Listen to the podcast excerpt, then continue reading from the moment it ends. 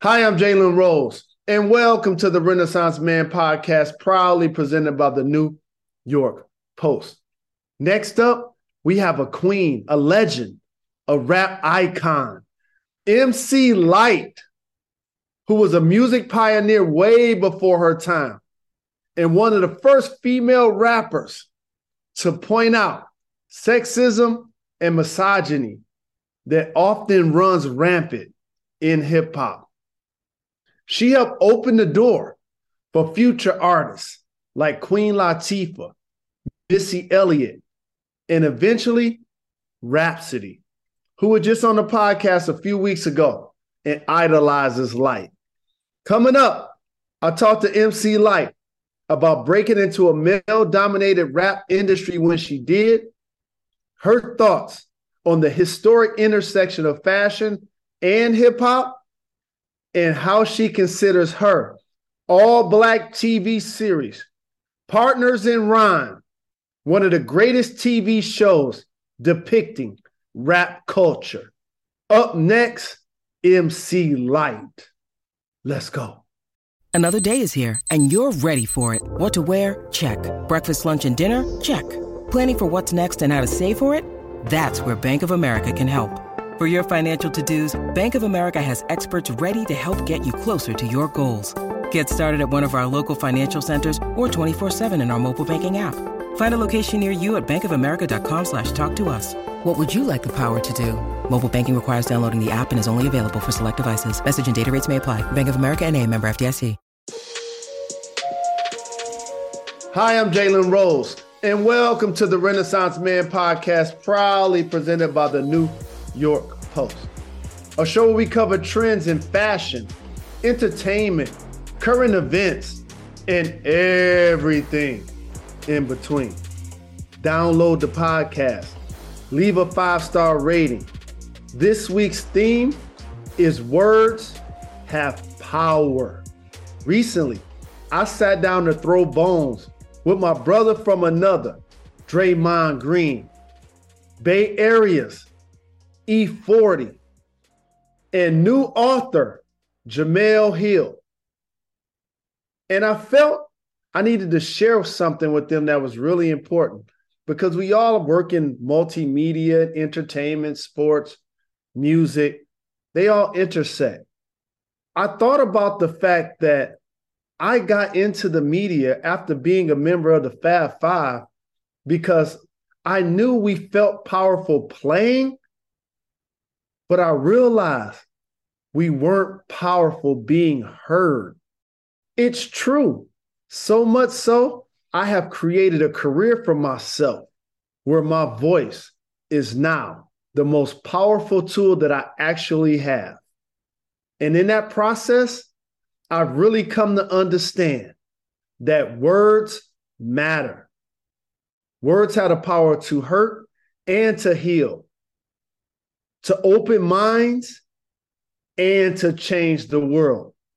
There was once a saying that got passed over by generations that I always disagreed. And it went a little bit like this Sticks and stones may break my bones, but words will never hurt. That's a lie. That's definitely not true. And that's why it's so important to consider the impact of the words you use to every person that you encounter, personally and professionally. So take a moment and consider how you're using your words with your peers, your family, and people you meet for the very first time. How are you describing others in those conversations? How are you expressing your opinions about sensitive topics? As a matter of fact, look in the mirror. What are the terms that you're using to describe yourself? Remember, words can influence people's emotions and thoughts, and even their actions. So, like time, use them wisely. My next guest knows all about the impact of her voice. MC Lyte is an icon in the music world. whose words, fashion, and attitude have influenced countless other artists who've come long after her. Coming up, I talked to MC Lyte about bridging the gap between generations in hip hop, which of her musical tours was her favorite, and the moment she realized her words have power. Up next, MC Lyte.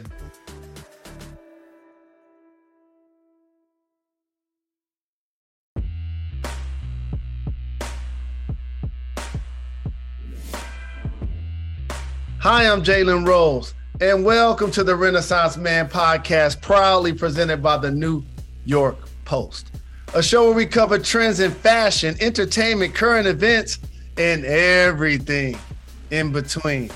My next guest is an iconic rapper, actress, and entrepreneur who's been such a trailblazer in the entertainment industry. She's the first solo female rapper to put out a full album. Did y'all know that? Lyte as a rock. And she also paved the way for so many other artists. She's also the first female rapper nominated for a Grammy. First artist in hip hop as a woman to perform at Carnegie Hall. And also the first female rapper to earn a gold single in 1993, Ruffneck.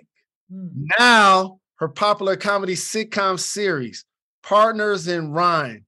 You can catch that right now on All Black TV.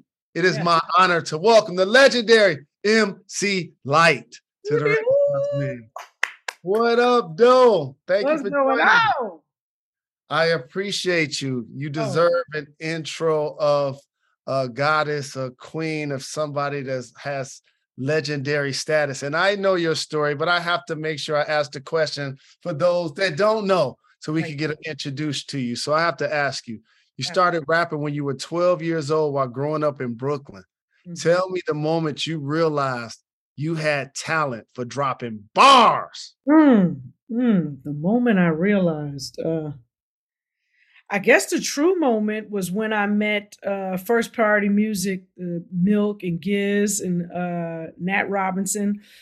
And it was an audition. I, excuse me. I didn't look at it as an audition. You know, my guy Eric, who I went to school with, he said, "Come to me, come with me to Staten Island. They got a record label. They're looking for a female artist." I had my rhyme book. We went to Staten Island. It was cold as I don't know what. We were going over on that ferry. We got there. Um, they had a Thunderbird, jumped in the Thunderbird, went to the house, went to the basement. There were like nine guys in the basement all waiting for me to get there. Oh. Opened up the rhyme book, took the mic, and started going. And they were like, yeah. and I guess that's when I knew I had something. So give the audience a little background to Milk and Giz. Yeah. Milky is. Yes, they are uh, producers and artists. They started out with a song called I Love Cherries back in the day. Uh, Nat Robinson, um, who also uh, was their dad, but also owned the record label, uh, saw that his sons had a talent and said, you know what, let's do this. So he went and started a record label for them. And then they started to populate the label with other people. Um, Milk and Giz went on to create Top Billing. And mm-hmm. why that is so instrumental in the in the success of my career is because I came on the heels of their record. So we had records out at the same time, and anything that anybody wanted them for, they had to take me.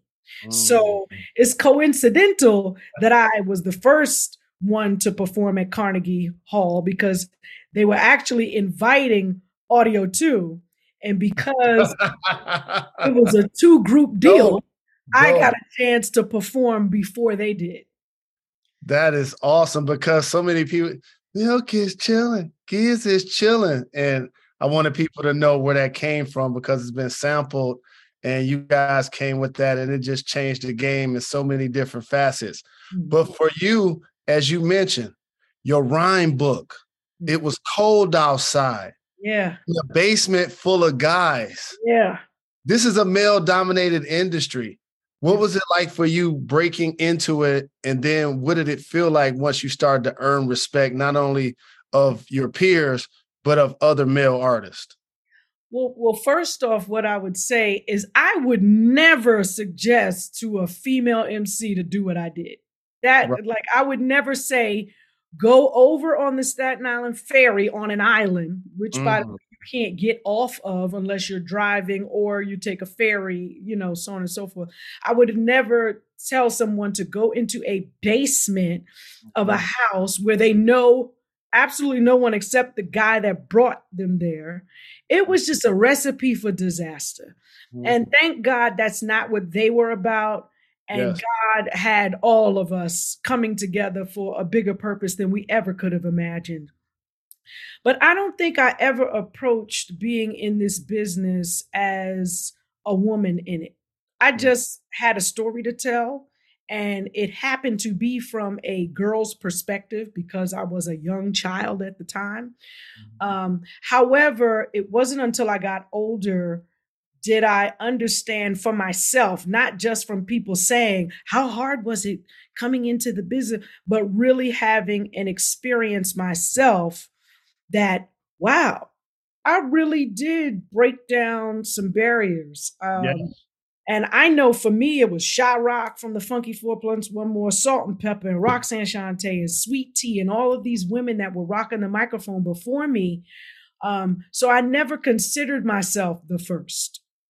I always thought, you know, hey, I'm just in it. I'm pushing the the culture forward. But it wasn't until I got older that I realized how difficult it actually was. Absolutely. But you asked me how did I feel once I got there. Um, I don't know the delineating moment of, ooh, I made it. I felt somewhat accomplished at the first Grammy nomination you mm-hmm. know, and um, having people come to my shows, you know, having people show up to a video shoot. It's like, oh, okay. I remember Mike Tyson came to Stop, Look, and Listen. I was like, oh, I must be doing something, you know, like. That's um, cool. Yeah. So those moments never stopped. And there was always someone coming to see me or me being asked to join the Janet Jackson tour mm. doing a song with Jimmy Jam and Terry Lewis. So, you know, like all of these little accolades along the way, sort of confirming or reaffirming my my stand in music was always great.